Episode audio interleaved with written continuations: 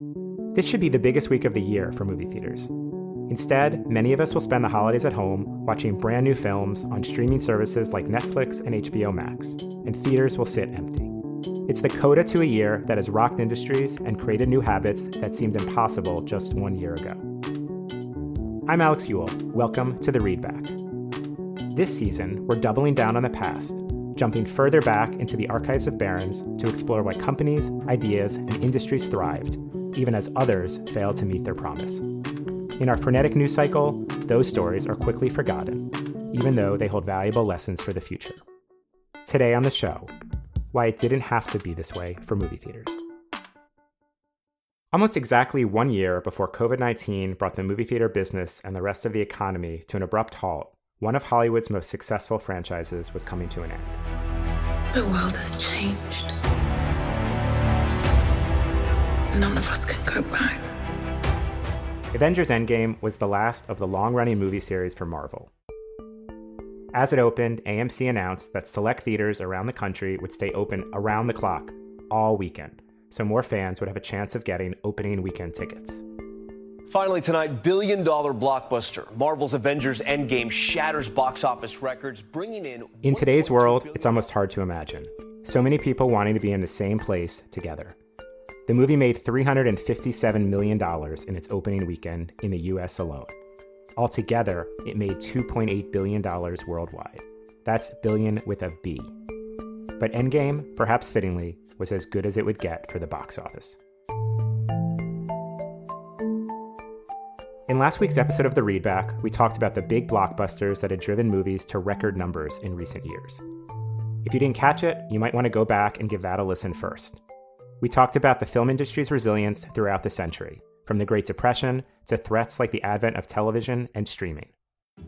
The pandemic is just the latest hurdle, but this one might be different. And that's because, with movie theaters closed and streaming services like Netflix and Disney Plus thriving, Hollywood finally started rethinking some sacrosanct ideas, like the fact that films start in movie theaters. For decades, no one dared upset the status quo, and anyone who tried was promptly brushed back by the powers that be. When home videotapes hit the scene, followed by pay per view films and ultimately streaming, Hollywood found a way to keep the theaters in the driver's seat. They would get exclusive rights to films for a period of time, usually months, before anyone else got a shot. This so called theatrical release window kept us all going to the theaters, even with plenty of options at home. As technology kept coming, the movies kept their place at the front of the line. But even Hollywood couldn't fight the pandemic. The first sign came in March in the form of trolls.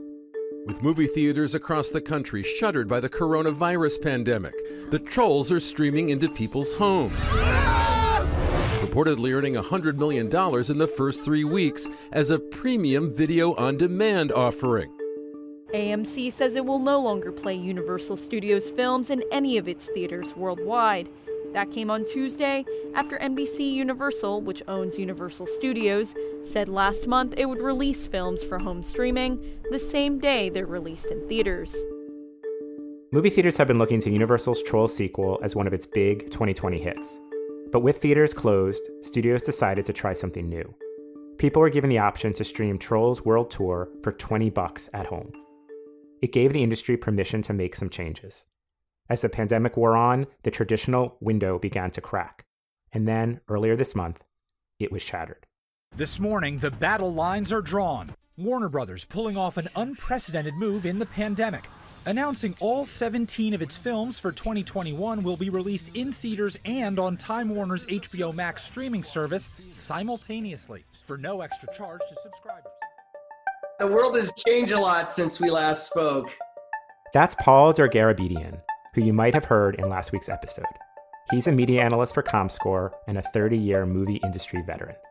So I saw those headlines and we wrote about it, obviously, and I'm like, oh my goodness, we've got to. We've got to at least get you back on the phone and get your thoughts on this. I really appreciate that. Christopher Nolan has spoken and he ain't happy. Christopher Nolan is a director of blockbusters like Inception, multiple Batman films, and most recently, this summer's Tenet, which faced its own release saga. Over the course of his career, according to Box Office Pro, Nolan's box office haul has come to some $2 billion in the US and nearly $5 billion worldwide. You've got some of the top filmmakers in the world, some of the biggest stars kind of waking up to find out, you know, they thought they were making these big movies for the big screen, and now $2 billion worth of movies are going to be used as a loss leader for a fledgling streaming service. It's a huge bait and switch.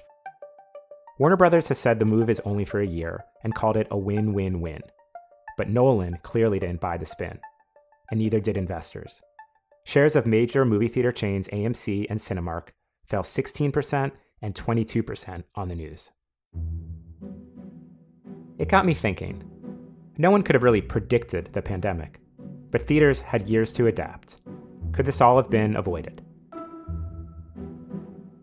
The theaters tried better sound and 3D films.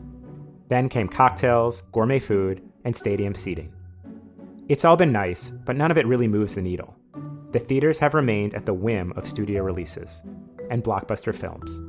That's ultimately what drives people to the movies. It's not like people haven't pushed for change. Take serial disruptor Mitch Lowe, who's been at the center of multiple efforts to dislodge the movie industry's stubborn ways. I have spent the greater part of my career trying to get people to watch more content, whether it's online or on cassettes or DVD. And I'm still working on different ways to explore how content gets made and distributed. Mitch's story starts back in the late 90s when he joined the executive ranks of a new company trying to shake up the video rental industry. Instead of driving a blockbuster, the idea was going online to pick your favorite movies, which then got mailed right to your house. There's a better way to rent movies. As many as you want for only $17.99 a month and no late fees. That company, of course, was Netflix. It became the first stop on a long road for Mitch. I later got recruited by McDonald's Ventures that had this crazy idea that if they rent DVDs at McDonald's, they'll create an incremental visit when you have to return the DVD. That idea became Redbox, a kiosk based video rental company that at one point accounted for 50% of all DVD rentals in the United States. Redbox, which still exists, is a great example of just how hard Hollywood tries to defend its turf. Rather than allowing a kiosk to rent its DVDs as soon as they became available, the studios decided to stop selling them to Redbox altogether. We came up with some, you know, interesting solutions. What we did is we gave credit cards to our field employees and every Tuesday they went and hit every Walmart, every Target, every Best Buy, every place you could possibly buy those titles and they essentially swept the shelves. I mean, we were buying 100 and 200,000 copies of the hit movies, taking them back to our little mini warehouses, prepping them and putting them in the machine so that our customers, you know, wouldn't suffer. It wouldn't be the last time that Lowe found himself at the center of a Hollywood fight. Then I got recruited by a guy named Chris Kelly, who was the chief privacy officer at Facebook, to come in and run one of his investments, which was MoviePass. In terms of Hollywood disruptions, MoviePass was one of the loudest. If you think the cost of movie tickets are too high, we've got a deal for you. Actually, the offer comes from a startup run by a co founder of Netflix. MoviePass is now promising a month's worth of movie tickets for about the cost of a single admission. Founded in 2011, MoviePass was a subscription based movie ticketing service. Mitch took over as CEO in 2016. Shortly after, the company became a household name, if only briefly. MoviePass was testing different price points for its subscription, which essentially provided unlimited access to the movies. Eventually, the company landed on a crazy price $10 a month to see a movie a day. In other words, for the price of one traditional movie ticket, you could see 30 movies a month we launched the 995 uh, across the country, one flat price, and that's when you know the growth started. We in eight months we grew to 3.2 million paid subscribers. For Mitch, the idea was to do away with an a la carte model for movies. Netflix was already proving the power of a subscription model for content, and other companies were doing the same for software, razor blades, and pet food. Why not going to the movies? Mitch says he wasn't trying to put one over on the film industry. Quite the opposite. In fact, he saw it as good business for the movie theaters. They got paid full price, you know, as if you were a customer with a credit card. We paid them full price and then we bore the cost difference between the subscription and the number of tickets. Some theaters were plenty happy with the idea, including Russell Levinson, the independent theater owner we talked to last episode. Russell remembers when MoviePass arrived on the scene. First, we didn't know what to do with them. You know, nobody really told us anything. But you ring up a ticket just as any other credit card, and it just charges that credit card the you know the full ticket amount. And we started to see more and more and more of them. And actually, I eventually wound up buying one for myself because it was just so cheap that I could go to the movies, you know, closer to my house when I wasn't working. Russell wasn't the only one signing up. I started telling customers, yeah, go ahead and get go get Movie Pass. You guys are coming three, four times a month. You're better off getting Movie Pass. For an independent theater, we weren't fighting with Movie Pass at all. We were getting if I if I had a ten dollar ticket and I got a Movie Pass credit card, it rang up as ten dollars and it went right into our account just like any other credit card. Wow. Okay. Plus, you got paid for the concessions that then people would buy. We found that Movie Pass customers were more likely to buy more concessions because they felt i think there was a feeling that oh i just got a free ticket or i just paid almost nothing for my ticket so maybe i'll get a popcorn or soda but if the moviegoer wasn't paying and theater owners like russell weren't paying who was actually funding the whole thing? Well that was the issue. Here's how mitch explains the math in concept at least. Moviepass was on the hook for every ticket used through its subscription. The plan was that the average subscriber would see two films a month, a cost of roughly $20 for MoviePass, $10 more than it made from the subscription. That difference was part of the plan, though. The company intended to bridge the gap with various things, from advertising to monetizing its data to partnering with the major movie studios on discount deals. MoviePass, for its part, thought it could help theater chains expand their market. And if you were studying the idea in business school, on paper, there might be some logic to it all. But in reality, the big movie theater chains hated it. They wanted to control the relationship with their customers. And they didn't like the idea that their product, you know, the movies, were being cheapened through an all you can eat $10 charge. As the theaters pushed back, MoviePass started to run up against economic reality. The more subscribers it got, the more money it was losing. That became increasingly problematic for Helios and Matheson, the publicly traded company that had acquired MoviePass in 2017. The parent company tried multiple things to stem the MoviePass losses, including selling more stock to investors. That rarely goes over well, especially for a struggling business. By 2018, things were so dire that MoviePass had to give up on what made it popular in the first place.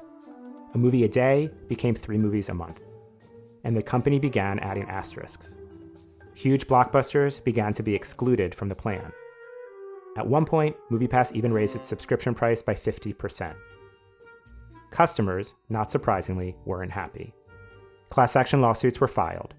The crowd pleaser had become a target for years of frustration around movie theater pricing. The big movie theater chains also started fighting back. Cinemark launched its own subscription service called Movie Club, while AMC followed with something called Stubs A List. As if things weren't bad enough, by 2019, MoviePass had lost 90% of its customers.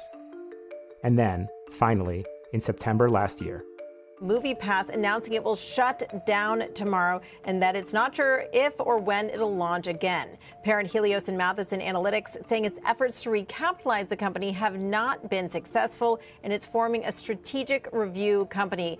It did seem too good to be true and it has turned out to be. MoviePass liquidated the business early in 2020. Lowe and MoviePass dreamed big, clearly too big, and the financials weren't in their favor. But MoviePass tapped into something real. People loved the movies, despite years of high ticket prices forced by battles between movie studios, actors, theaters, and producers. The theaters just keep playing studio content because they don't do anything but play the content that the studios promote. So they kind of are almost slaves to the studio system. And the studios have this model where you have to pay them at least 50% of the revenue at a minimum. Behind the scenes, movie theaters were being forced to fill their screens with certain kinds of content. And that ultimately hurt their ability to adapt and their relationship with customers. After all, why is it that all of these theaters, with their huge screens, great sound, and comfy seats, were limited to showing movies? So much valuable real estate was arguably being held hostage by Hollywood. Movie theaters have not understood that consumers don't just want two-hour movies from you know the big studios but the executives of these theaters need the studios and the studios were worried that this might begin a kind of a transformation or an expansion of the content that theaters would play and therefore an unpredictable revenue future.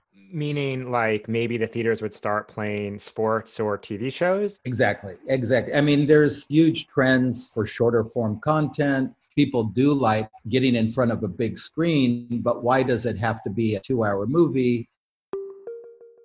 Mitch says that's why movie theaters were losing their relevance before the pandemic, not because of new competition from Netflix and Disney Plus the streaming services are really you know what the theaters believe killed them.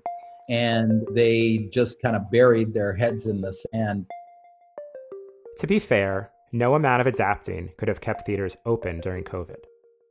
But think about how a subscription or other efforts could have increased loyalty with customers. Movie theaters could have found a way to connect with people in their homes. Imagine a monthly new release streamed exclusively on an amc or cinemark app the bottom line is recurring relationships with customers, rather than one off transactions, would have put movie theaters in a much better place. Paul Dergarabedian, the industry analyst for ComScore we spoke with earlier, agrees that innovation is needed. And he thinks movie theaters have realized it.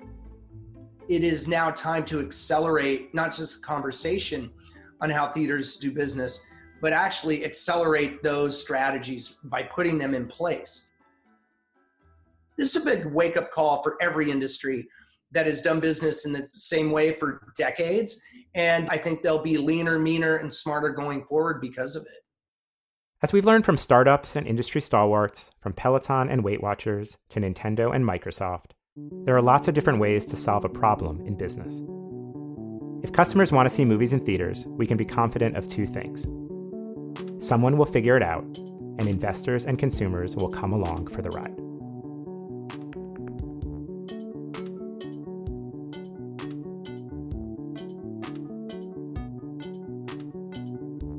Thanks for listening to this season of The Readback. You can check out the whole slate of episodes if you've just joined us. If you've been listening for a while, we'd love to know what you think of the show. Please leave a review if you listen on Apple Podcasts. Reviews make it easier for others to find the show. You can also email us at thereadback at barrons.com. Thanks to Russell Levinson, Paul Dergarabedian, and Mitch Lowe. And for more coverage on the future of movies and all stripes of innovation and disruption, you can check out barrons.com. I'm Alex Eule. The Readback is produced by Meta Lutzoft and Katie Ferguson. Melissa Haggerty is our executive producer. And special thanks this season to Sean Luttrell, Laura Salaberry, Rebecca Bisdale, Shana Mishkin, Brian Price, and Bob Rose. And even more thanks to my family for endless patience as I recorded these episodes from home. This is the last episode of this season of The Readback. Thanks so much for listening. We won't be gone long. Tune in next week for a peek at what our next season has in store.